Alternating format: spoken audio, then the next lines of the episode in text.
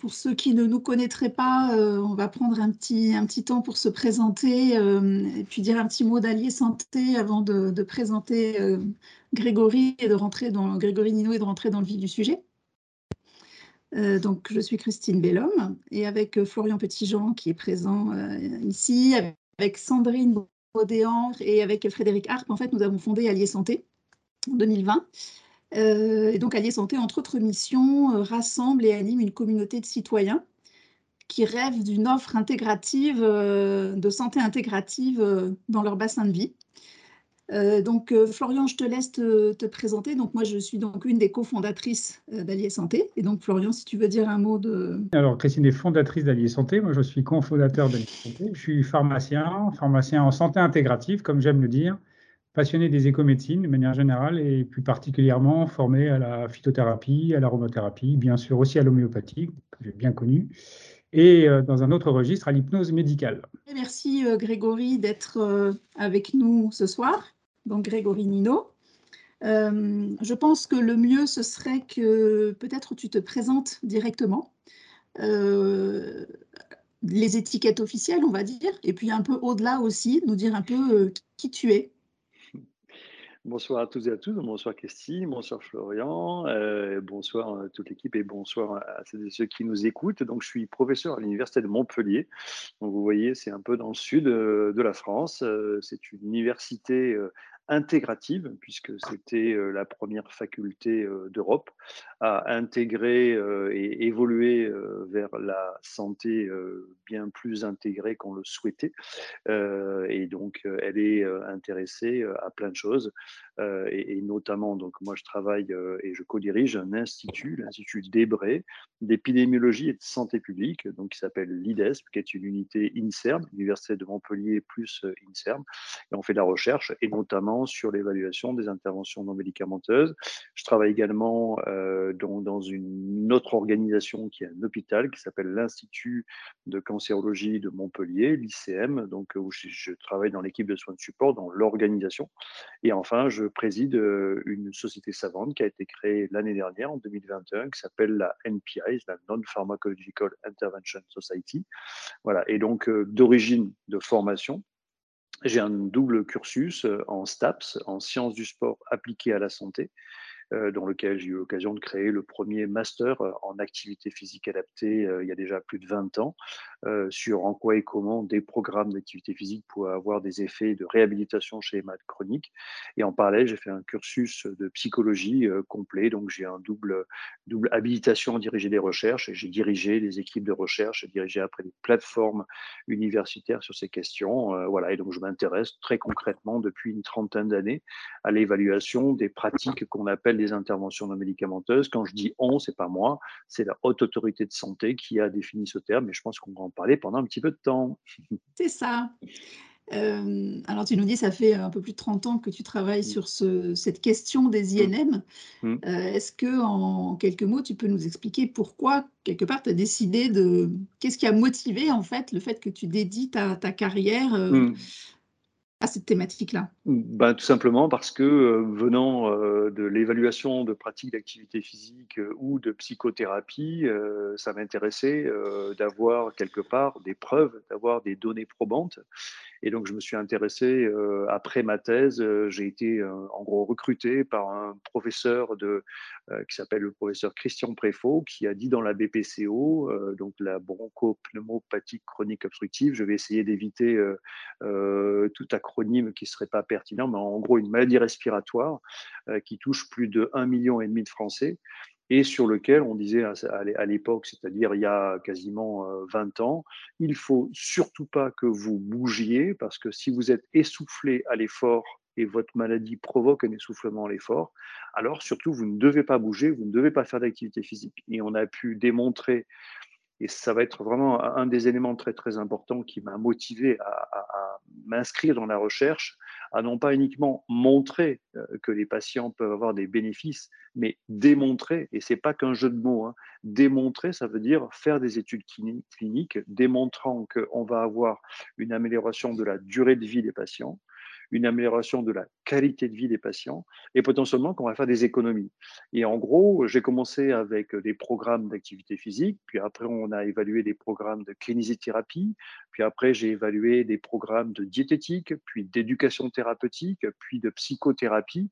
Et finalement, dans ce que vous êtes en train de proposer dans Allier Santé, je trouve ça remarquable, c'est que finalement, on a compris, on a publié pas mal de livres, pas mal d'études démontrant qu'en fait, on est passé à une nouvelle ère dans la santé du siècle dernier sur lequel on imaginait qu'avec l'identification d'un problème de santé, on allait trouver le ou la solution qui était idéale, et que finalement, à une maladie, à un problème, on trouvait la solution et que tout allait se résoudre comme ça. Et on s'est rendu compte qu'à travers cette BPCO, à travers les maladies chroniques, ce n'est pas une solution. Et ce n'est pas un problème. La maladie, elle est complexe. Et parce qu'elle est complexe, parce qu'il y a des situations sociales, parce qu'il y a des situations de pathologie qui ne sont pas tout à fait les mêmes, ben finalement, il y a des BPCO et il y a des patients qui souffrent de BPCO et on a besoin de solutions multiples. Donc, pour résumer, au siècle dernier, on pensait en santé un problème, une solution, et au cours finalement de ce siècle, et depuis une vingtaine d'années, je rencontre que des personnes en France ou ailleurs, ou à l'étranger, il y a beaucoup de publications qui montrent qu'à un problème, c'est des solutions. Donc voilà, ça a été vraiment le début de ma carrière, et pendant 10 ans, j'ai travaillé vraiment sur la réhabilitation, ce qu'on appelle la réhabilitation respiratoire, de ces malades respiratoires, et sur lequel les médecins avaient parfois l'idée qu'on allait faire une étape simplement de soins de réadaptation, donc les patients allaient passer 1 mois dans les cliniques et que finalement tout allait bien et qu'ils n'avaient plus rien à faire et que tout irait bien après. Et finalement, on s'est rendu compte qu'il fallait créer des réseaux, et en particulier des réseaux de malades, pilotés par des réseaux de malades et sur lequel finalement il fallait faire des piqûres de rappel de ces réhabilitations.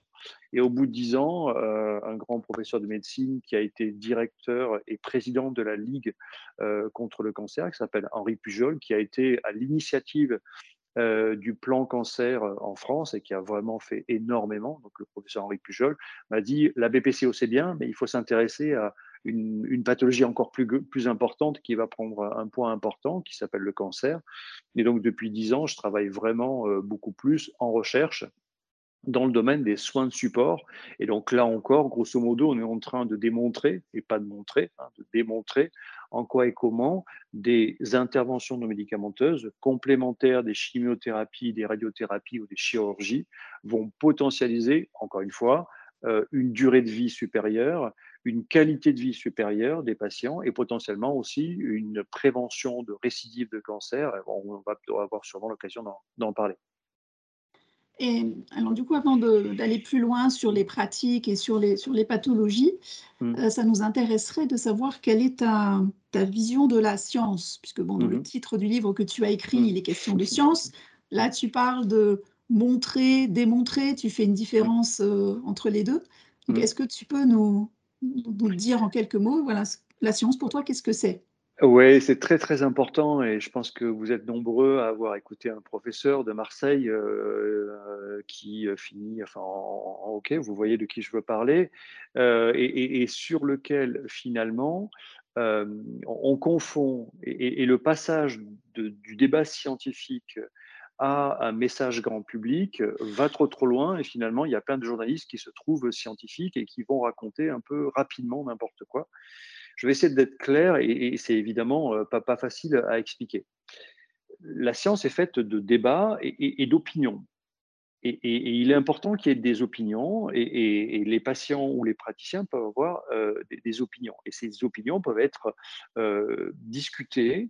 Et effectivement, lorsqu'on va parler d'intervention non médicamenteuse ou lorsqu'on va parler de médecine douce, et c'est l'éditeur qui a choisi le terme de médecine douce, effectivement, chacun peut avoir une opinion sur le sujet. Et là, c'est une partie de la science qui s'intéresse à l'évaluation, en tout cas, de ces opinions, qui s'appelle essentiellement la sociologie, la philosophie ou l'épistémologie potentiellement, enfin en tout cas sur lesquelles on va travailler sur quelles sont ses opinions sur telle ou telle pratique. Et vraiment, on pourrait prendre toutes les pratiques de santé et c'est un élément important sur lequel on peut faire la science de cette façon-là, sur étudier les opinions.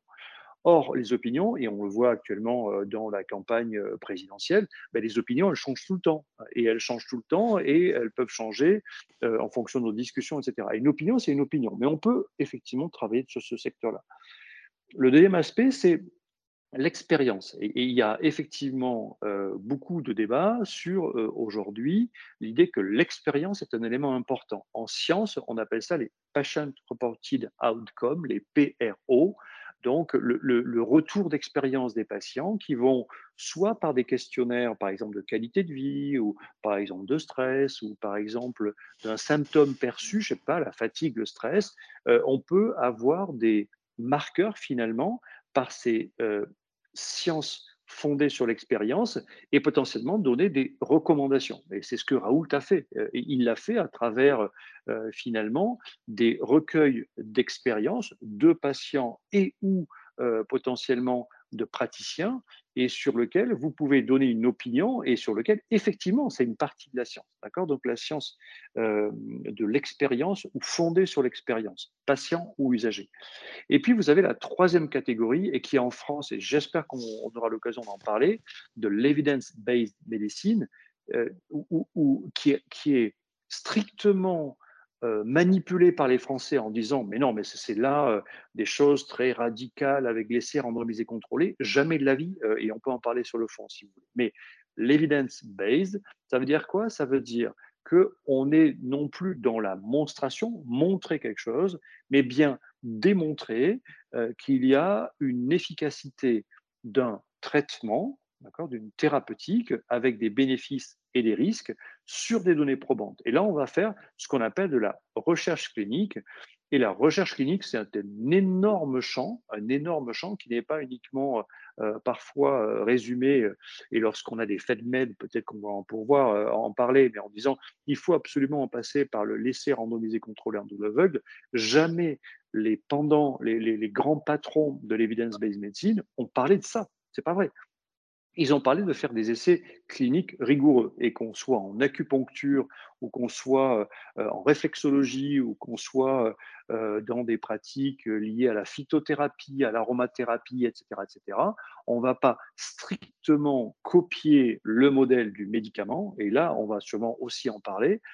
Dans la plateforme que j'ai dirigée pendant 10 ans qui s'appelait la plateforme CEPS-SEPS et je crois que Michel Nogues est présent et on a fait transformer cette plateforme aujourd'hui à travers une société savante, c'est l'idée de défendre un modèle de validation commun, exactement comme ça a été le cas pour le médicament il y a 50 ans, en disant qu'on peut avoir des données probantes, donc travailler sur de l'evidence, donc des démonstrations d'efficacité des interventions non médicamenteuses et prouver qu'elles sont efficaces. Et encore une fois, dans une philosophie de santé intégrative, le médicament, pourquoi pas, mais la chirurgie, pourquoi pas, la radiothérapie, pourquoi pas, et le bloc des interventions non médicamenteuses. Et je sais bien que peut-être qu'on aura l'occasion d'en parler, la santé intégrative, c'est encore plus large, on pourrait parler de l'environnement, etc. Mais en tout cas, de nous, dans notre société savante, NPIS, de faire reconnaître aux professionnels de santé, aux médecins en particulier, qu'ils ont un arsenal thérapeutique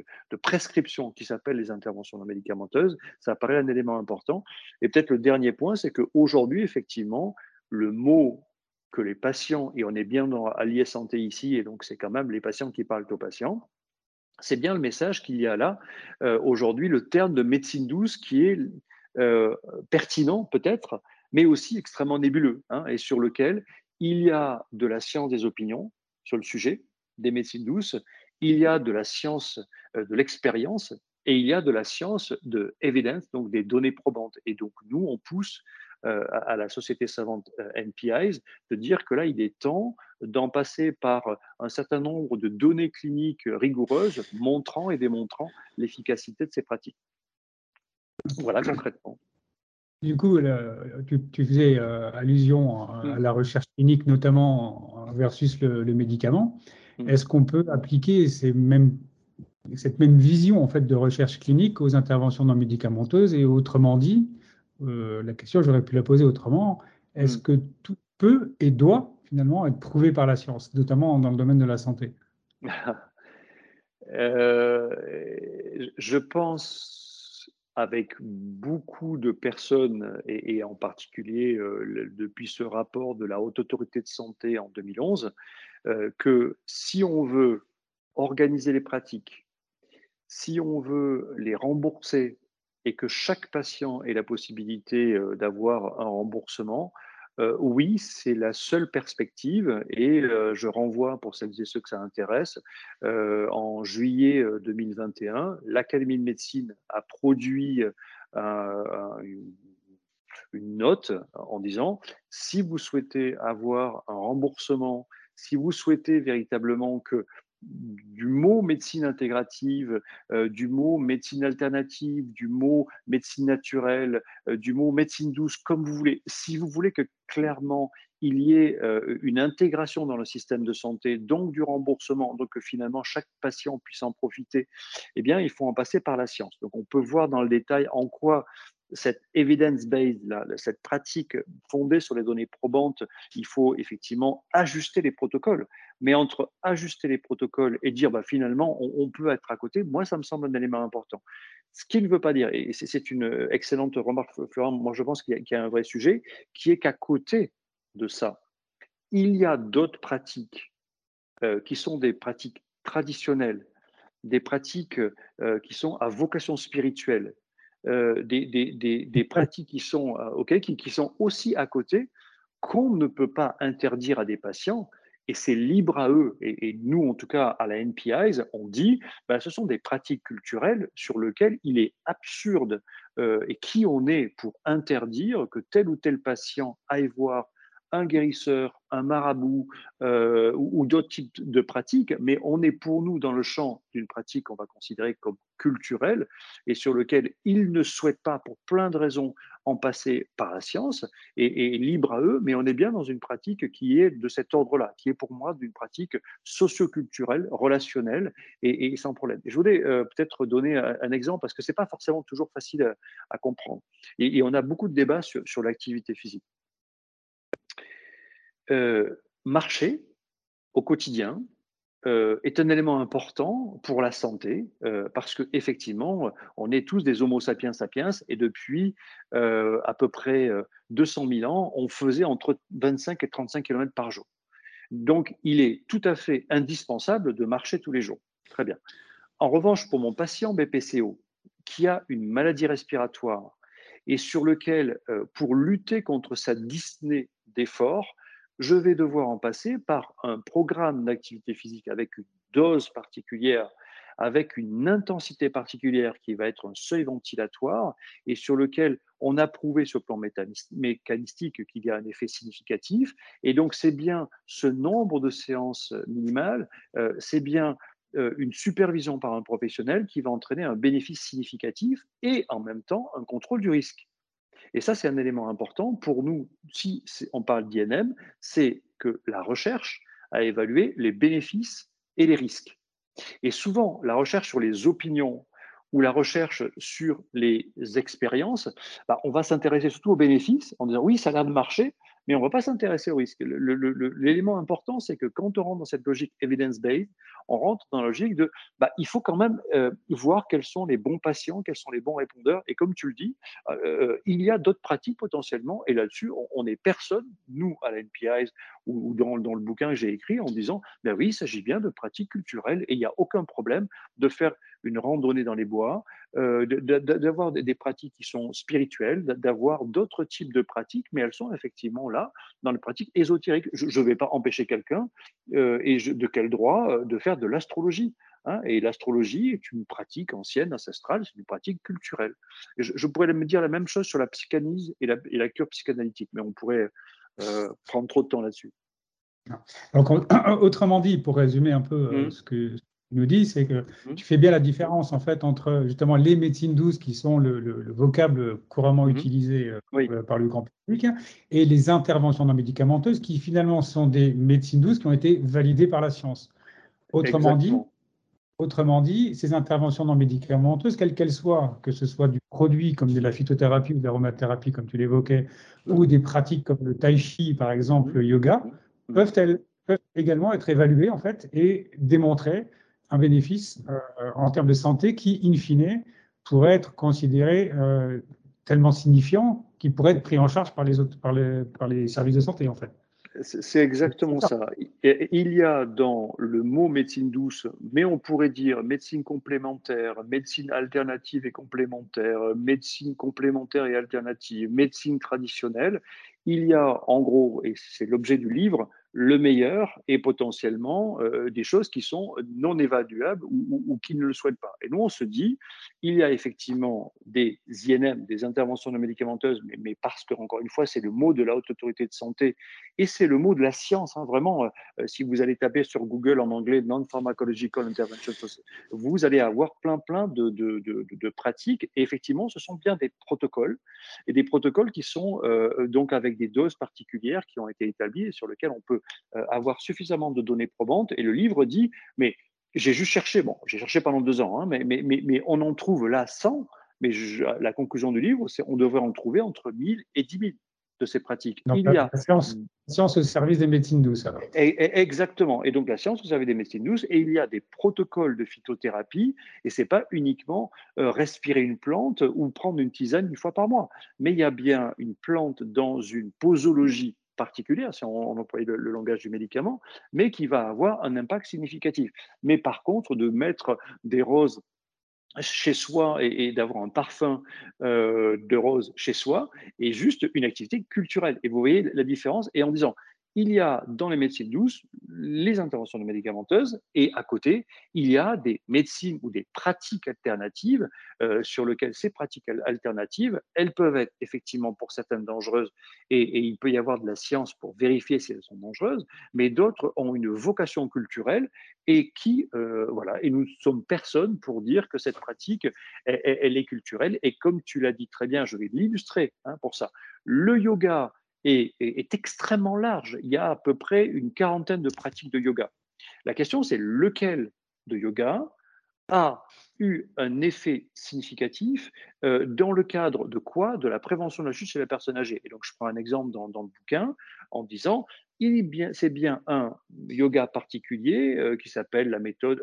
pardon, enfin, en tout cas, c'est je ne suis pas assez précis. Mais en tout cas, c'est un yoga particulier qui va avoir un impact significatif. Hein. C'est pareil pour le tai chi. Il y a des dizaines de versions de tai chi. Et c'est bien un protocole particulier de tai chi qui va avoir un impact significatif sur la prévention de la chute des personnes de plus de 65 ans. Et ce n'est pas tous les tai chi. Et ce n'est pas juste de faire 3 mouvements le matin hein, ou la position du lotus, etc. C'est bien une technique. Et on pourrait dire la même chose, si vous connaissez, sur le mindfulness, le MBSR, méditer tous les jours, mais c'est une pratique culturelle, encore une fois. Méditer tous les jours, se recentrer sur soi, respirer, est une pratique tout à fait culturelle, pertinente. Mais la revanche, c'est que si on veut la traiter comme une thérapeutique, avec l'idée de réduire de façon significative l'anxiété, eh bien le MBSR, le Mindfulness Based Stress Reduction, a une pratique particulière avec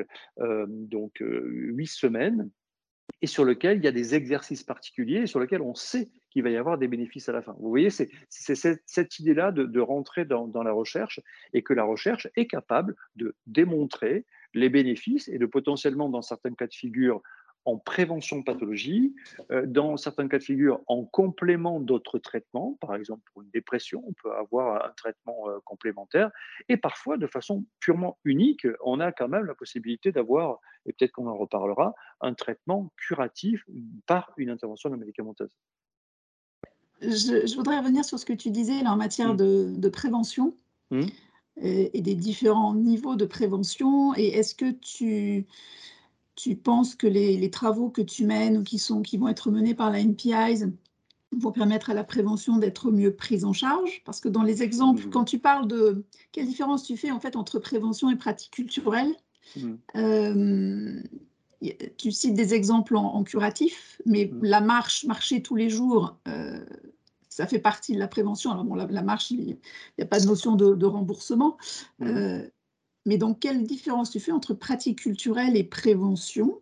Bon, c'est très intéressant. Le monde de la santé, et pour celles et ceux qui sont intéressés, hein, vous devez télécharger le rapport qui vient de sortir de Franck Chauvin sur l'évolution en France vers la santé. Là, c'est sorti en novembre 2021.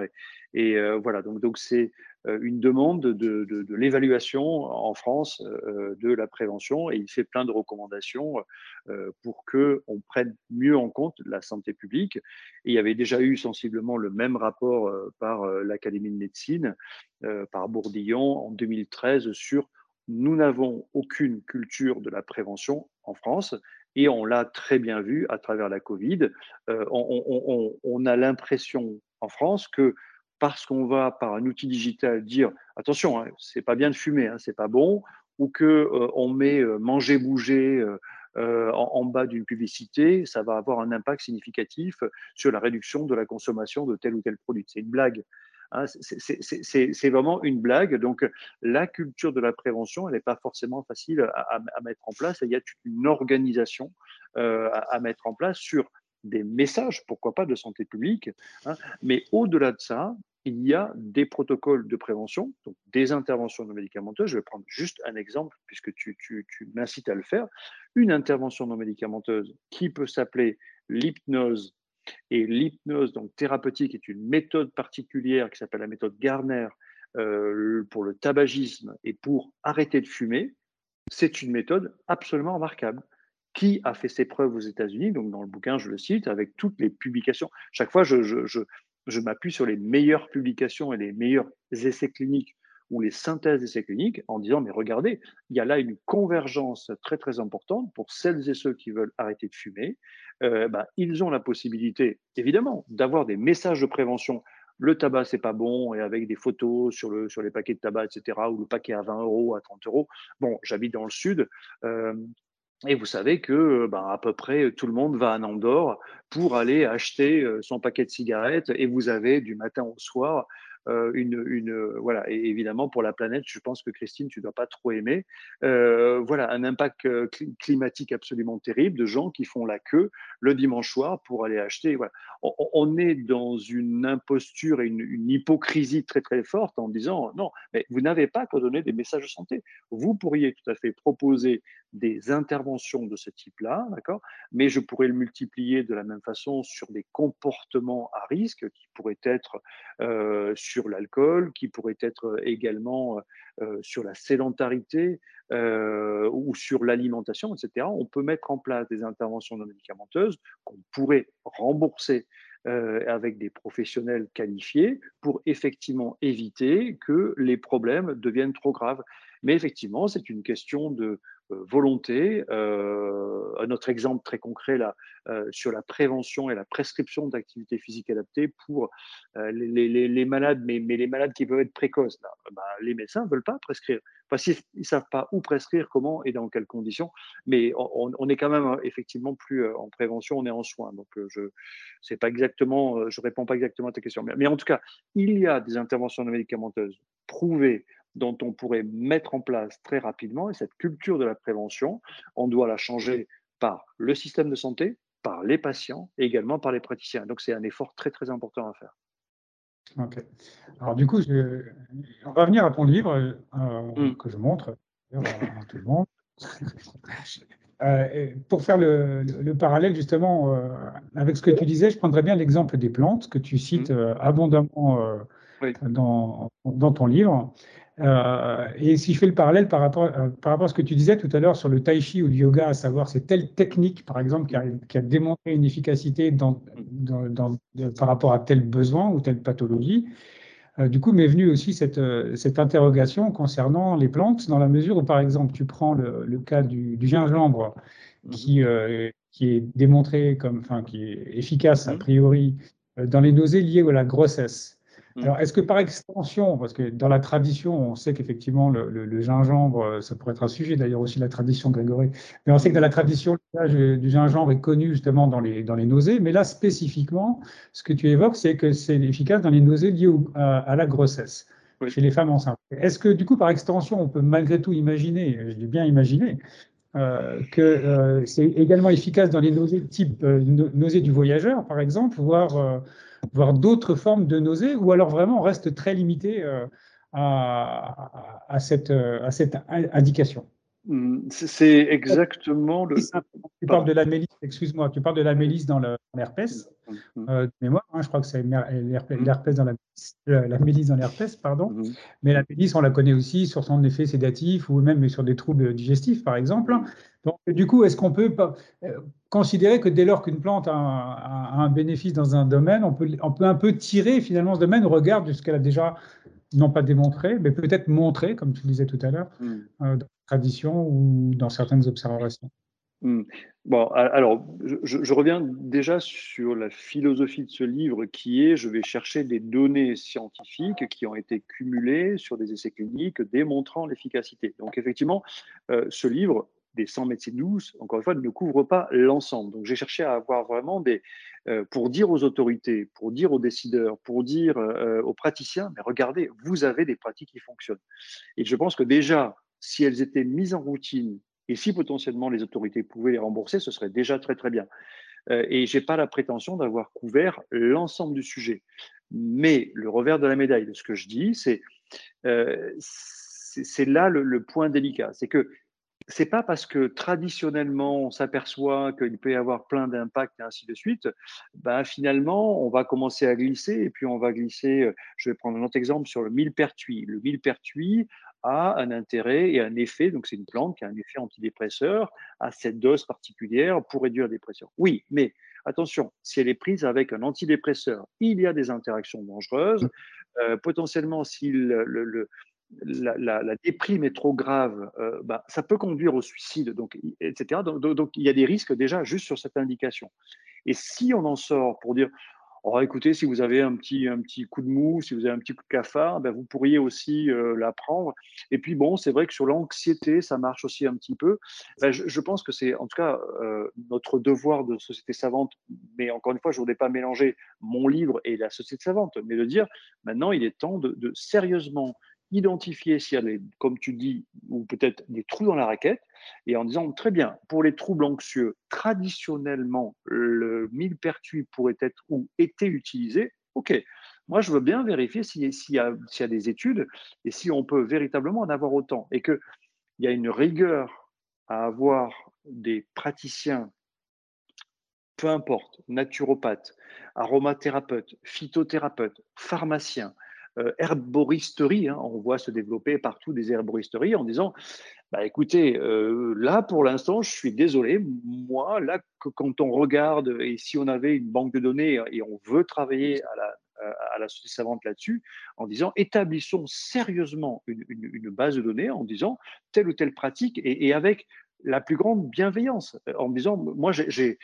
ça que j'ai essayé de dire aussi, je pense que si j'étais médecin je serais en danger parce que tout d'un coup, j'aurais des pratiques et j'aurais des intuitions particulières en disant, moi, mes patients, ils ont l'air de bien répondre à ça. Et quand je parle à plein de médecins, ils ont plein de feelings et plein de croyances sur ça ou d'expériences là-dessus. Et non, on regarde scientifiquement avec bienveillance sur ces pratiques.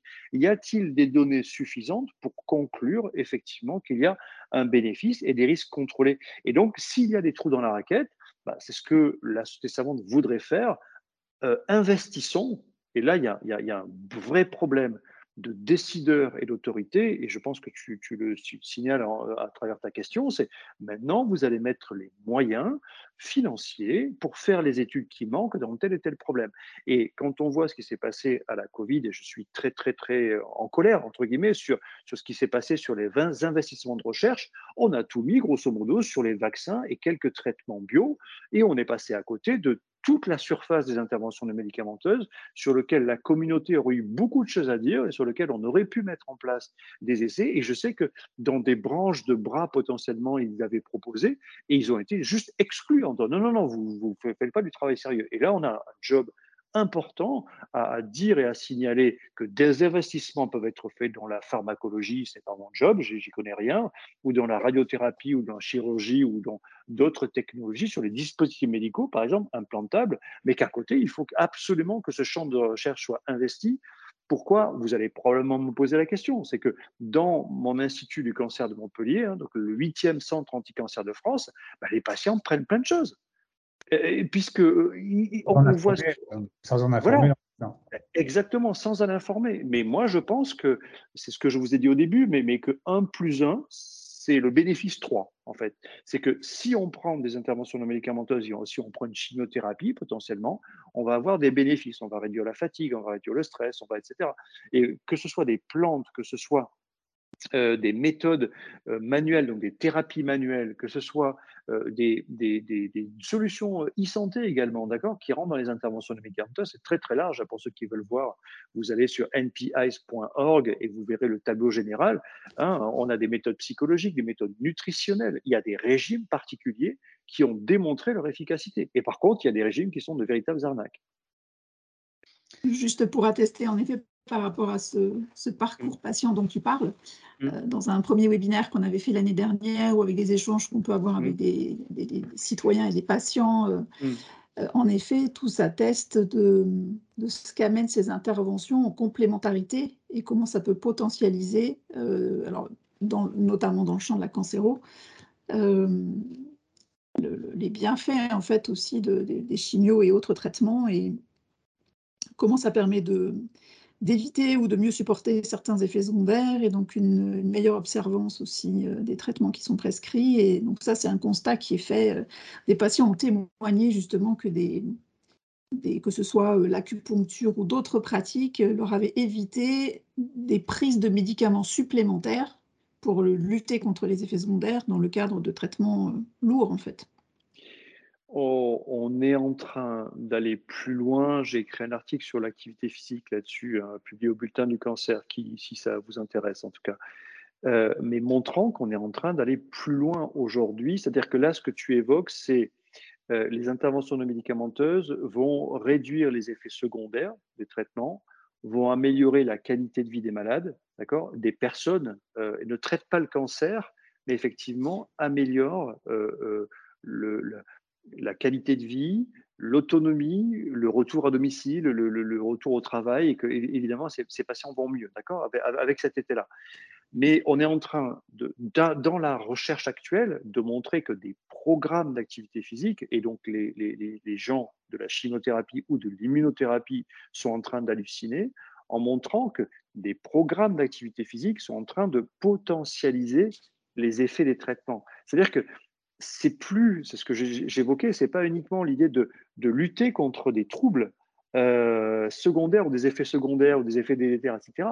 Mais on est bien dans un effet synergétique sur lequel 1 plus 1 fait 3. D'accord ? Et c'est pas uniquement 1 plus 1 fait 2 avec, oui, effectivement, je limite l'impact en particulier des nausées, on va retrouver la fatigue, on va retrouver des troubles anxio-dépressifs, on va retrouver une difficulté à retrouver un fonctionnement social correct, etc., un épuisement à long terme. Bien sûr qu'on va avoir des effets aujourd'hui et on voit bien ça, donc une amélioration symptomatique.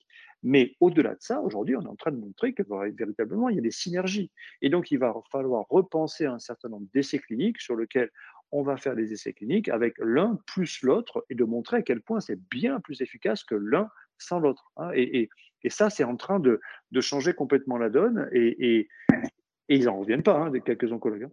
Mais la médecine, c'est magnifique d'entendre ça, mais la médecine n'est pas en train de redécouvrir en fait les bases ou ses fondamentaux, l'hygiène de vie, l'alimentation, l'activité physique, le mouvement. Est-ce que ce n'est pas une façon de redécouvrir finalement des choses qui sont normalement quand même dans les fondamentaux de la médecine, depuis Hippocrate même?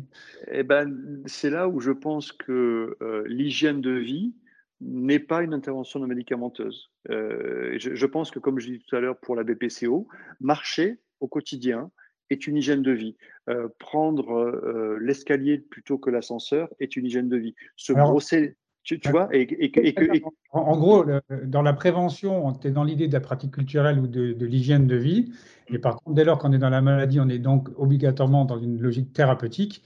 Et là, du coup, c'est plus de la marche simplement, c'est une marche adaptée aux patients. Alors, pour le coup, quand on regarde aussi les études, moi, je ne suis pas du tout un spécialiste du sujet, mais je me suis un petit peu intéressé. On voit aussi malgré tout que l'activité physique adaptée, notamment dans le domaine du cancer ou de la fatigue notamment, un petit peu mieux. Il faut 6 mois, je crois, pour en ressentir malgré tout les bénéfices. Alors, est-ce que ce n'est pas un peu des fois un peu contraignant aussi pour les gens, tout simplement, de se dire il faut malgré tout avoir ce courage, surtout dans ce genre de situation, pour aller chercher des bénéfices réels. Après, la motivation, on peut imaginer, mais ce n'est pas forcément simple non plus pour les gens de se mobiliser à faire du yoga ou à faire de la marche adaptée, en l'occurrence, de l'activité physique adaptée. Alors, les bénéfices ressentis donc sur les patient-reported outcomes des interventions non médicamenteuses, ça se situe au bout de 15 jours. On pourrait faire… Voilà, le ressenti pour le patient, il est relativement rapide. Pourquoi ? Parce qu'il sait, et qu'il y a tout le débat de la relation et de l'alliance thérapeutique. Mais en tout cas, parce que le patient est convaincu, parce que son docteur ou parce que son kiné ou peu importe quel praticien va dire que ça va avoir un effet, ou son infirmière, il va y avoir véritablement un effet ressenti au bout de une semaine à 15 jours. Ça dépend, enfin voilà, je fais là un message. Et en fait, il n'y a pas besoin d'attendre 6 mois pour avoir des bénéfices.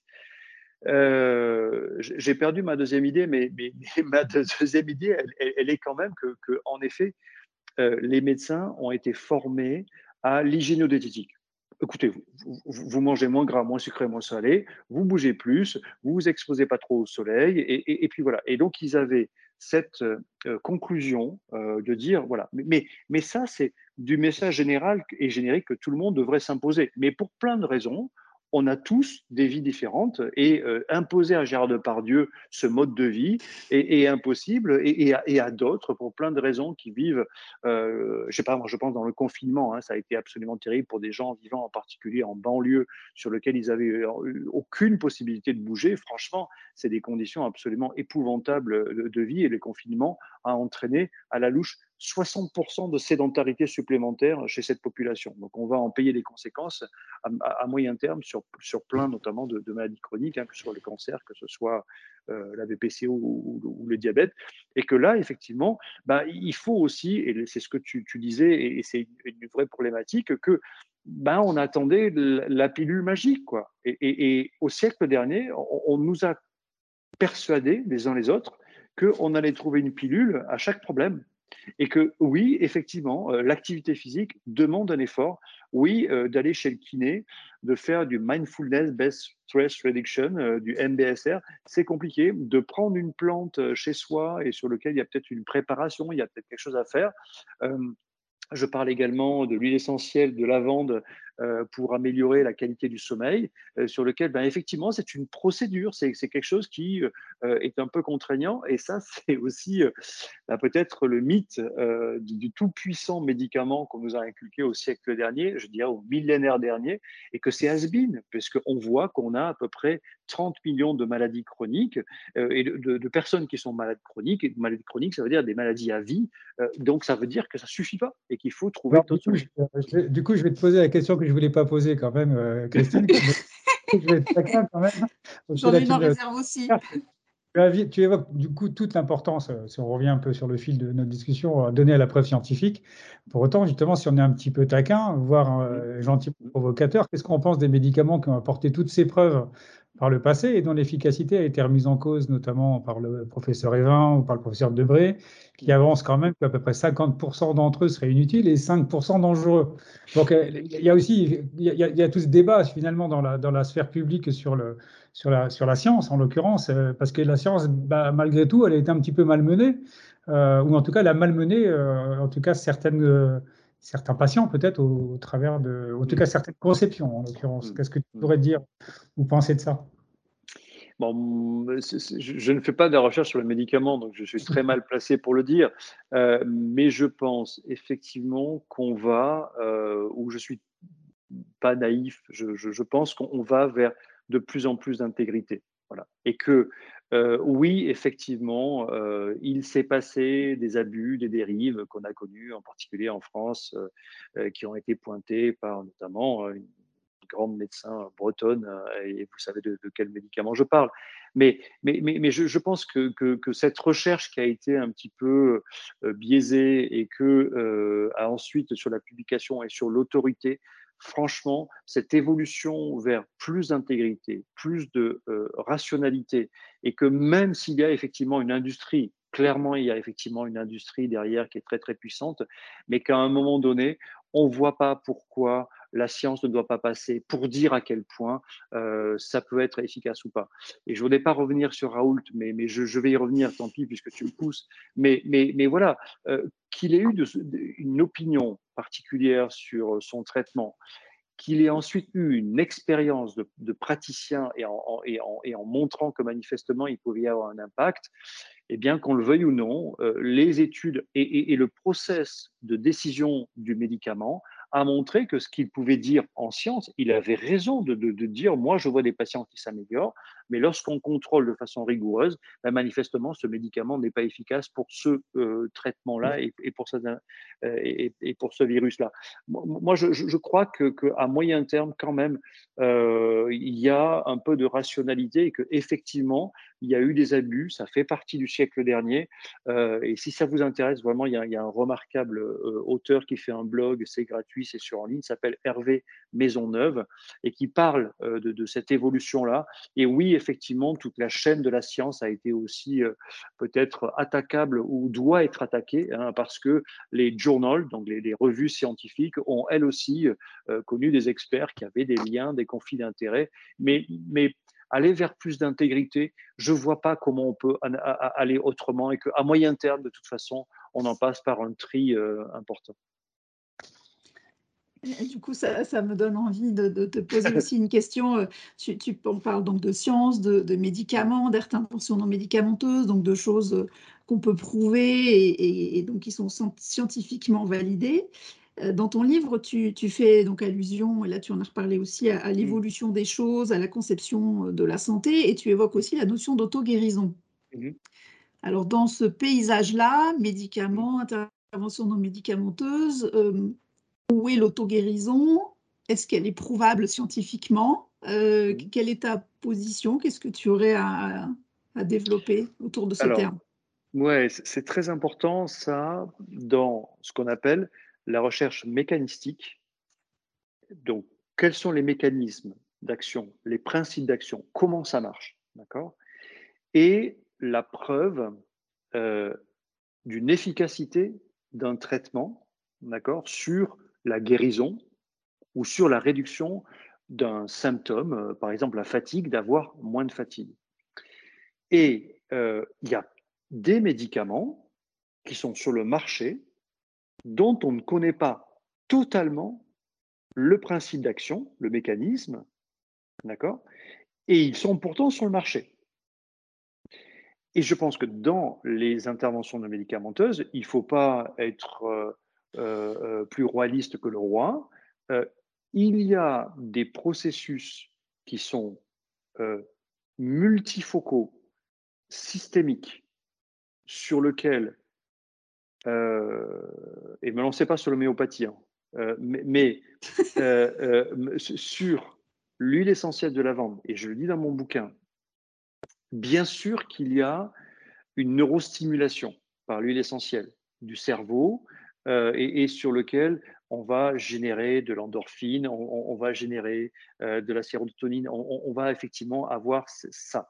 Mais il n'y a pas que ça. Il y a aussi tout le process qui est autour du protocole d'endormissement sur lequel j'ai un moment d'apaisement, je prends mon huile essentielle, j'arrête mon téléphone portable, j'arrête ma série X ou Y que je regarde jusqu'à 5 h du matin, et en gros, je vais avoir une véritable procédure. Donc, une intervention non médicamenteuse est une intervention qui peut être parfois médiée par un humain, je pense à l'hypnose, donc il y a bien une médiation humaine sur lequel il restera toujours une partie d'inconnu et qui va mobiliser des process d'auto-guérison. Okay, donc, ce qui veut dire que sur le plan mécanistique, on n'arrivera jamais totalement, parce que c'est impossible, puisqu'elles sont multisystémiques. D'accord ? Si on parle d'activité physique, bien sûr que ça touche le muscle, mais ça touche également le cœur, mais ça touche également le cerveau, ça touche également les gènes, l'épigénome, ça touche également, je dirais, mon corps entier, mon ressenti vis-à-vis de mon corps. Donc, il y a de la multimécanistique. Et là, c'est ce qu'on se bat pour ça dans le cadre de la NPIS, la Non-Pharmacological Intervention Society, dans nos sociétés savantes, pour dire, bien sûr qu'il faut la recherche mécanistique, mais on n'arrivera jamais à élucider totalement l'ensemble des effets d'un programme, d'un massage, etc. En revanche, lorsqu'on est dans la partie de preuve clinique, est-ce qu'on peut prouver ou pas? La réponse est oui. Si on peut arriver à dire que cette intervention-là va avoir un bénéfice chez 80% des personnes qui l'ont utilisée, okay, et sur lequel la réduction de la fatigue, l'endormissement, si on parle de cette huile essentielle, mais si on parle de ce régime, et que 80% des patients vont avoir des bénéfices significatifs, alors on considère que véritablement c'est efficace. Okay, et dans ce cas-là, oui, si c'est efficace qu'à 1%, une personne sur 100, bah, potentiellement, il peut y avoir des mécanismes, mais on va considérer que c'est plus de l'ordre du hasard. Mais quand on approche de taux d'efficacité, d'accord, sur des indicateurs subjectifs ou des indicateurs objectifs, des indicateurs mesurables, le taux de glycémie, par exemple, sur, voilà, eh bien, on a des effets tout à fait significatifs. On considère que là, bah, finalement, il y a 80% des patients qui répondent au traitement, donc c'est une intervention non médicamenteuse. Donc, vous voyez, on n'a pas élucidé totalement tous les mécanismes, mais on a des données très consolidées qui font que, qu'on soit à Montpellier, qu'on soit à Paris, qu'on soit à Lille, qu'on soit… Donc, il y a eu plusieurs études qui montrent des bénéfices convergents. Alors, potentiellement, il faut la prescrire, il faut la recommander et il faut la rembourser. Bien. Venant de la fac de Montpellier, et la dernière fois, toutes ces discussions, et notamment autour de l'auto-guérison, ça me fait sourire pour ceux qui connaissent le vitalisme de Montpellier. Page 34 de ton livre, dans un tout autre registre, tu évoques le fait que les médecines douces ne sont qu'exceptionnellement tracées dans les dossiers médicaux, oui, et dans les parcours de soins des patients. Alors, c'est un vrai sujet, évidemment, parce qu'on parle d'errance médicale, on parle de perte de chance dans certains cas, etc. Penses-tu qu'elles devraient toutes être enregistrées dans ces dossiers médicaux? Mais surtout, la vraie question, c'est comment faire, en fait. Oui, la réponse est oui, très clairement. Qu'est-ce qu'on attend pour le faire? Et on voit… on a une base de données qu'on est en train d'étudier de toutes les prescriptions médicales du cancer.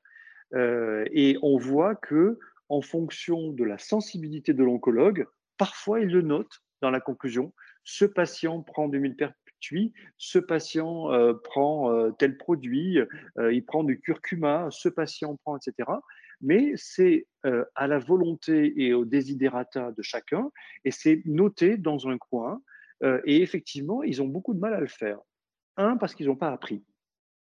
Et depuis 2020, septembre 2020, dans la réforme des études médicales en France, vous allez rigoler, mais il y a 20 heures obligatoires de formation des médecins dans leur cursus complet, 5e année, sur les interventions non médicamenteuses. Donc, je pense que là, il y a un job à faire important pour effectivement sensibiliser les médecins qu'ils ont à leur disposition de quoi le faire. Mais la question que tu poses, elle est importante. Y a-t-il une traçabilité? Y a-t-il une catégorisation, une nomenclature des interventions non médicamenteuses? Non. Et donc, ce qu'on veut faire à la Société savante, avec Michel Nogues, vice-président, et présent ici, en disant, mais il est temps qu'on fasse un inventaire, comme le livre était juste un exemple, mais en disant, voici les interventions non médicamenteuses, s'il vous plaît, notez-les dans les dossiers patients, parce que c'est un élément complémentaire pour qu'on puisse avoir des retours aussi d'usage, et en disant que finalement, ça a très très bien marché, et comme ça, ils pourraient être convaincus. Troisième point, et tu l'as très bien dit, et c'est un vrai problème, c'est que beaucoup de patients qu'on côtoie, avec lesquels on échange quasi au quotidien, c'est qu'ils n'osent plus le dire à leur médecin. Pourquoi? Parce que pour certains, ils ont peur d'être jugés. Pour certains, ils ont peur d'être mal soignés. En disant, mais si je parle avec mon oncologue, ou pardon, plus précisément, mon radiothérapeute qui fait de la radiothérapie, des brûlures, et que je suis allé voir un coupeur de feu, il va me prendre pour un dingue, et etc. Mais on sait que sous le manteau, certains radiothérapeutes de Montpellier, que je connais bien, vont dire « tu devrais aller voir ce coupeur de feu parce que ça va te faire du bien », mais sous le manteau. Mais on s'en rend. Si ça marche chez 80% des malades, qu'est-ce qu'on attend ? Qu'est-ce qu'on attend pour le mettre et donc, on a aussi, et Allier Santé me semble un outil très, très, très, très important pour communiquer auprès des patients en disant « il est temps que vous, patients, vous alliez en parler » et que un médecin est là pour écouter et donc il est là pour potentiellement aussi tracer, apprendre. Et si vous ne les formez pas, si vous ne les sensibilisez pas au fait que vous prenez des choses, et bien forcément ça va passer à côté. Il y a un superbe article qui s'appelle de Renet, R-E-N-E-T, publié en janvier 2021, donc il y a un peu plus d'un an, où ils ont interrogé les patients qui prennent des pratiques. Et donc vous connaissez le chiffre, 91%. 91% des patients en France traités pour un cancer prennent des médecines complémentaires, d'accord, des médecines douces. Donc, arrêtons de dire que c'est simplement quelques personnes. Non, et ce n'est pas une, c'est des. Hein. Nous, on en a une, c'était la liste, elle était très longue. Des plantes, des méthodes de kiné, des thérapies manuelles, en même temps du mindfulness, en même temps du yoga, etc. etc. Mais on peut aller très très loin. Et effectivement, autant orienter les personnes sur les bonnes pratiques au bon moment de leur traitement ou dans l'après-traitement, et sur lequel tout le monde gagnera à avoir plus de transparence. Et moi, je pense que c'est le cas. Et encore une fois, en s'arrêtant bien à la stratégie thérapeutique et en n'allant pas dans ce qui relève de la pratique culturelle ou spirituelle.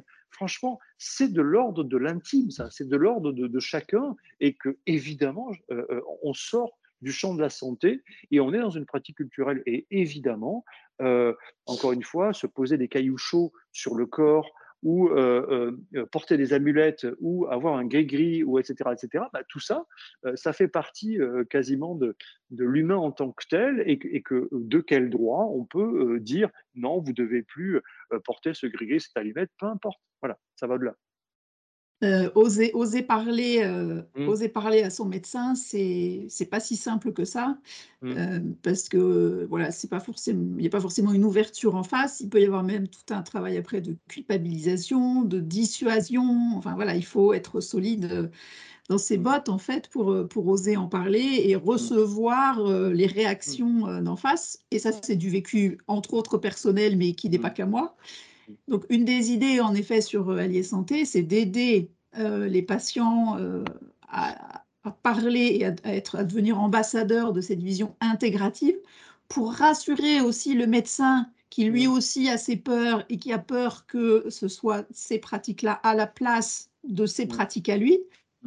Donc, du coup, on a commencé à travailler sur le sujet et fait des petits flyers, en fait, format A5 que tout le monde peut avoir dans sa poche ou dans son sac à remettre à son médecin, justement, pour voilà, lui parler, trouver des éléments de langage pour parler de cette intégrativité, parce que ce n'est pas forcément simple pour voilà, le citoyen lambda d'aborder ces sujets-là. Et surtout, pour faire savoir aussi aux médecins que ce n'est pas lui tout seul dans son coin, mais que voilà, il y a des chercheurs d'un côté, de l'enseignement de l'autre, qu'il y a toute une dynamique structurante qui se mobilise autour du sujet. Et donc, on inverse, en fait, c'est le patient qui doit rassurer aussi le professionnel de santé sur la manière dont lui s'y prend et quelle est son intention d'être bien dans l'intégration et non pas d'être dans le « et » et pas dans le « ou », quoi. Je partage cet avis et je prenais juste le petit exemple modeste de ce qu'on a fait, nous, dans la réhabilitation des malades respiratoires. On a juste écouté les malades. Et ils nous ont dit, une fois qu'on est passé dans un mois dans une clinique de réhabilitation, à apprendre la diététique, à apprendre l'activité physique, à apprendre la kiné respiratoire, etc., ben on revenait chez soi et chez soi, on ne pouvait plus pratiquer. Et on était en grande difficulté. Et en fait, c'est ces associations de patients qui se sont mobilisées en disant « on a besoin de ça ». Et on est allé voir les grands professeurs, pneumologues et autres en disant « c'est parce qu'il y a eu cette demande des patients que tout d'un coup s'est organisé ces réseaux de post-réhabilitation » et sur lequel on a pu montrer qu'il y avait une réduction significative de l'hospitalisation et des coûts importants. C'est-à-dire que parce qu'un patient est tout d'un coup, comme tu l'as dit, observant, j'aime bien aussi le terme d'adhérent, une fois qu'il a compris hein, l'enjeu est clairement qu'il dit à son patient « mais je me soigne, et je me soigne, et regardez, ça me fait beaucoup de bien, et regardez, c'est en complément ».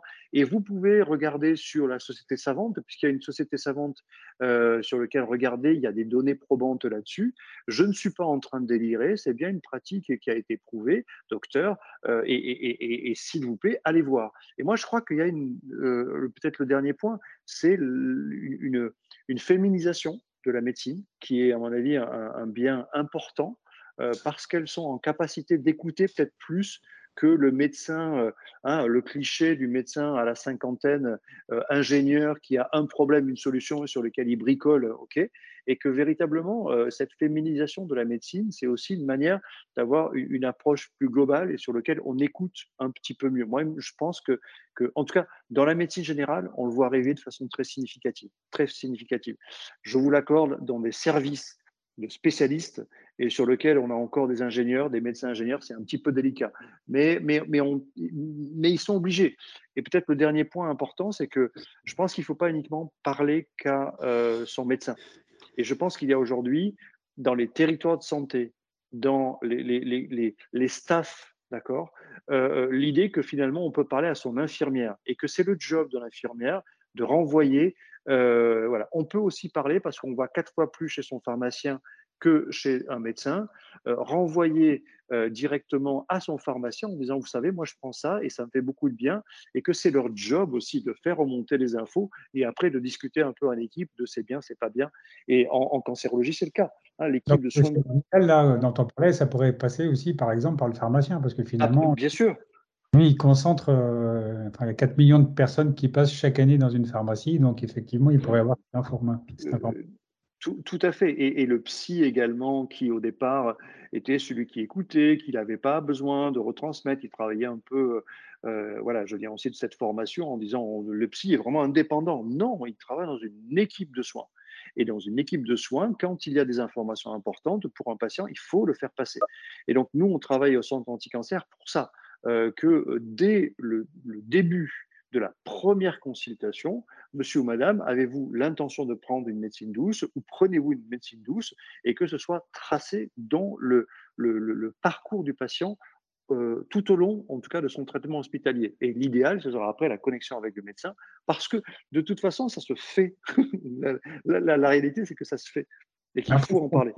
Sans vouloir revenir sur le sujet, mais c'est compliqué parce que tant qu'on est dans le parcours de soins dit coordonné avec des professionnels de santé, c'est organisé. Genre, en tout cas, les structures existent. Mais dès lors qu'on passe après avec des professionnels du soin, de la prévention, enfin, on les appelle comme on veut, les praticiens, les thérapeutes, ou que ce soit des naturopathes ou tout simplement des yoga thérapeutes, par exemple, comment les connecter au système pour que effectivement, tout ça soit finalement connecté, justement. Eh ben, c'est notre souhait que, en tout cas, par la NPIS, on tape aux autorités, puisque désormais, ce n'est plus des questions technologiques, ça pouvait l'être il y a une vingtaine d'années. Voilà. Mais aujourd'hui, rentrer un code avec écrit yoga et que la mutuelle peut rembourser le yoga, il y a des mutuelles qui remboursent des programmes d'activité physique après cancer, bah, effectivement, de pouvoir les coder, je ne vois pas pourquoi ce ne serait pas possible. Ce n'est plus un problème technique, c'est un problème de volonté. Et de volonté politique. Et donc, effectivement, la prévention santé, la santé s'étend. Et c'est pour ça que je vous disais, je travaille dans une université dont la faculté de médecine est devenue la faculté de santé. Et je pense que c'est une évolution à Toulouse également et dans toutes les facs américaines, c'est pareil, dans l'idée qu'on travaille dans des facultés de santé. Et dans la faculté de santé, on doit pouvoir parler de méditation, de yoga, on doit pouvoir parler de MBSR, on doit pouvoir parler de plantes, de champignons, on doit pouvoir parler de minéraux, de compléments alimentaires, de régimes, et que c'est inexorable. Voilà, c'est inexorable. Plutôt un ministère de la médecine, alors, en fait, c'est ce que tu veux dire. Exactement. Et il est temps qu'il y ait un ministère de la médecine et pas un ministère de l'hôpital, oui. Que le ministère de la Santé soit vraiment sur tous les thèmes de la santé, en l'occurrence. Oui. Christine, excusez-moi. Oui, du coup, je voulais en profiter pour reproposer à tout le monde de ne pas hésiter à poser les questions si vous en avez. Il y a une question de Michel. Du coup, que je peux vous lire, quelle peut être la place de la satisfaction des usagers dans la science notamment au regard de la clinique. En effet, dans les pratiques médicales conventionnelles, cette notion de satisfaction est très peu prise en compte. La méthodologie anglo-saxonne PROMS et PREMS ne devrait-elle pas fonder la pertinence et l'utilité des interventions non médicamenteuses? Alors, j'ai travaillé dans justement la réhabilitation respiratoire et dans la réhabilitation respiratoire, un papier en 2000 de Griffith a montré qu'on pouvait faire des essais cliniques en mesurant en premier lieu la satisfaction du patient et sa qualité de vie. Et donc, c'est une évolution indispensable de mesurer, effectivement, et Michel a raison, dans tout essai clinique, médicamenteux ou non médicamenteux, c'est aujourd'hui la règle et l'obligation, finalement, de pouvoir mesurer d'un côté des indicateurs qui soient des indicateurs biomédicaux, mais de l'autre, donc, et je dis bien et, les bénéfices. Et la Haute Autorité de Santé a commencé à pointer du doigt, et c'est effectivement le débat, mais très très important, pour les interventions médicamenteuses comme pour les traitements, c'est l'un et l'autre. S'il n'y a pas de perception finalement de satisfaction du patient, on ne devrait pas recommander un médicament. Et bien, de la même façon, s'il n'y a pas de perception ou de satisfaction d'un patient pour une intervention médicamenteuse, alors elle ne devrait pas être recommandée. Hein, c'est vraiment l'objet, c'est l'un et l'autre. Florian, est-ce que tu as une peut-être parce que bon, il n'y a pas de trop de questions là des participants. Est-ce que toi tu en as une dernière avant qu'on conclue? Une petite question de santé intégrative. Alors du coup, de toutes ces pratiques dont tu valorises l'intérêt, est-ce que tu nous en citerais une qui, selon toi, mériterait d'être rapidement intégrée du fait de ses bénéfices? Et s'il te plaît, pas l'activité physique. Oui. Écoute, c'est vraiment difficile. Moi, je suis un chercheur. Encore une fois, je cherche à voir sur les 100, par exemple, lesquels sont les mieux. Je vais te répondre en disant laquelle m'a le plus... laquelle a été la plus surprenante? Eh bien, c'est la thérapie cognitivo-comportementale sur l'insomnie. C'est une thérapie qui se fait soit en ligne, soit chez un psychothérapeute, mais c'est plus la psychothérapie, c'est pas la psychanalyse, mais c'est une thérapie particulière sur les troubles du sommeil. Et elle démontre la guérison la plus importante des troubles du sommeil, tellement importante que dans toutes les sociétés savantes aujourd'hui, si tu as un trouble du sommeil, celle-ci est indiscutable.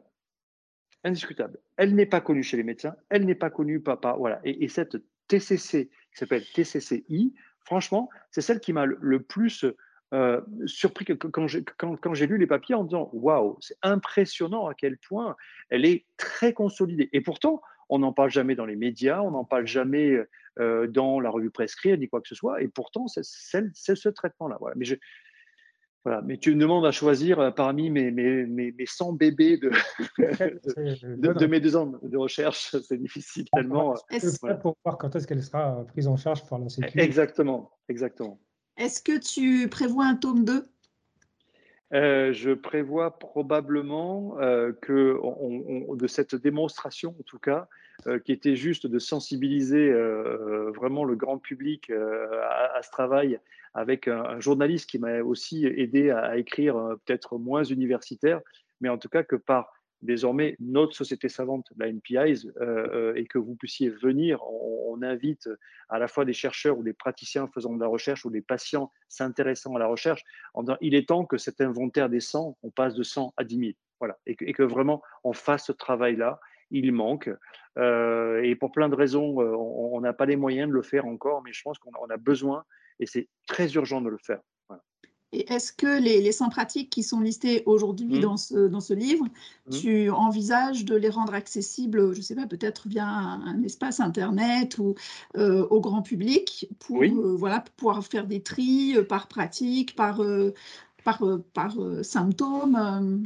Alors, il y a déjà pour le Bien Vieillir un site qui a été soutenu par la caisse d'assurance, enfin par la CARSAT Languedoc-Roussillon. Donc, si vous voulez taper bienvieillirinm.fr, donc bienvieillir.fr, inm.fr, vous avez déjà à votre disposition une dizaine d'interventions non médicamenteuses vraiment dédiées aux personnes de plus de 65 ans, en prévention ou en soins. Mais effectivement, à côté, on demande des moyens et qu'on n'a pas encore, mais par la NPIS, on souhaiterait rendre accessible vraiment cette base de données et de consolider cette base de données, non plus descendre dans un livre, mais bien accessible en ligne, en disant c'est pas le tai chi, mais telle méthode de tai chi pour la prévention de la chute, c'est pas la méditation, mais le MBSR, etc., etc. Et oui, effectivement, c'est notre ambition. La question, c'est quand on aura les moyens pour le faire. C'est tout l'enjeu, et franchement, on n'est pas encore bien aidé par les autorités de santé, mais on veut pousser et on voudrait le faire en français et au moins en anglais, voire après avec d'autres langues, pour dire oui, et donc que cette base-là serve d'information, d'une part, aux patients, aux praticiens et aux décideurs, et que les décideurs commencent à dire moi, je veux bien rembourser tel et tel et tel et tel, et c'est leur job. Et nous, on s'arrêtera à ce qui est une société savante, qu'on recommande des pratiques pour qu'après, il y a potentiellement des fléchages et des remboursements. L'heure tourne, on pourrait continuer à échanger. On avait listé plein de questions avec Florian. Il est temps de conclure. Et donc, en conclusion, est-ce que tu pourrais nous dire, si tu avais une baguette magique et que tu te projettes dans 10 ans, à quoi ressemblerait l'offre de santé sur un territoire près de chez nous, sans forcément parler centré sur l'hôpital ou sur la cancéro, mais de manière globale, accessible au grand public et aux citoyens lambda? Moi, je voudrais donner un message d'espoir. Depuis 10 ans, je travaille sur les soins de support du cancer. Franchement, il y a 10 ans, si vous aviez été convaincu que l'art-thérapie, que la kinésithérapie, que la réflexologie et que l'activité physique, que la diététique, qu'une assistante sociale, etc., rentre dans des structures de soins de support, franchement, je n'aurais pas parié une seconde, pas une seconde. Et donc, je pense que dans 10 ans, ce mouvement qui est lancé, il est inexorable. Pourquoi? Parce qu'il y a au moins 3 facteurs. Un, parce que les patients le demandent. Donc, il y a un moment donné où, parce qu'ils le demandent, il faut forcément qu'il y ait une offre, qu'elle soit hospitalière, qu'elle soit médecine de ville, qu'elle soit à distance, peu importe, mais que cette offre, elle va être faite parce qu'il y a de la demande de patients. 2, parce que le vieillissement de la population devient important, et que parce qu'on vieillit tous, cette demande va être encore plus importante, et que les INM, elles servent notamment des personnes qui avancent un âge pour vieillir mieux et en bonne santé. Et encore une fois, le programme La Chauvin dit des choses importantes là-dessus, en disant les Français vivent vieux, oui, mais pas en bonne santé. Et donc, il va falloir qu'on vive âgé, en meilleure santé, et qu'on n'a pas le choix. Le troisième argument, il est aussi l'argument du dépistage de plus en plus précoce de maladies, dans plein de pathologies. La médecine ayant tellement progressé, on va avoir forcément de plus en plus de malades chroniques. Et parce qu'il y a des dépistages précoces, on va rentrer quelque part dans un moment où on peut déclencher l'usage Et donc, ma baguette magique, je crois que j'en ai pas envie, quoi. Il y a plus de baguette magique, il y a une réalité qui est en train de nous dépasser les uns les autres. Et ce livre, c'est un témoignage modeste d'une évolution qu'on voit. Et j'en avais fait un chez Dunod en 2019, en disant c'est inexorable. Et ça se passe en Suisse, ça se passe en Allemagne, ça se passe au Japon, ça se passe aux États-Unis, ça se passe dans des endroits un peu confidentiels, à Paris, de gens un petit peu plus riches que d'autres qui utilisent ces pratiques. Moi, je crois que c'est un sens inexorable. Il faut simplement que ces pratiques, elles soient accessibles à tous, de façon équitable, et que, franchement, les professionnels et les praticiens soient mieux formés à les prescrire. Ça me semble l'élément central, et que ça va arriver. Voilà, c'est même plus de la magie aujourd'hui, c'est une réalité, et que cet arsenal thérapeutique et préventive des interventions non médicamenteuses va devenir une réalité. Devient une réalité, ou est devenue une réalité. Et du coup, j'allais juste dire que le ciel t'entende, et surtout le ministre de la Santé. Non, moi je pense que c'est au Premier ministre, et c'est au-dessus que ça va se passer aujourd'hui, si tu veux mon avis. Ouais, on est d'accord. Et c'est parce qu'on est convaincu aussi, Allier Santé est aussi convaincu comme toi que c'est déjà là, qu'on a décidé d'intituler le documentaire qui est en cours de préparation « Viens voir ». La médecine de demain est en train d'éclore et qu'en effet, voilà, il y a déjà plein de choses qui se passent, que les médias ne relaient pas forcément voilà, dans la réalité de l'ampleur que ça a. Et donc, on est bien raccord là-dessus. C'est très juste. Eh bien, super. Très bien. Merci beaucoup, Grégory. Merci, Christine. Merci, Florian. Merci, Grégory. Et puis, merci à tous les participants. Merci beaucoup. Qui assure toute la technique derrière. Et puis, merci à tous. Et au plaisir de vous retrouver pour un prochain webinaire dans quelques mois de mai, normalement. Voilà. On n'a pas la date encore, mais voilà, à peu près un tous les 2 mois. Et puis, n'oublions pas aussi, pour tous les professionnels de santé qui nous ont rejoints, qu'au mois de juin, il y a le congrès de la NPIS à Paris. Je crois que c'est le 23, le 24, c'est ça, Grégory ? Exactement, c'est à Paris, dans le 12e. Voilà, un congrès scientifique qui sera à la fois en physique et à la fois donc en présentiel et en distanciel. Et vous pouvez vous inscrire, c'est NPI Society. Voilà, vous allez retrouver ça sur Internet facilement. Merci à tous. Au revoir. Bonne soirée. Au revoir.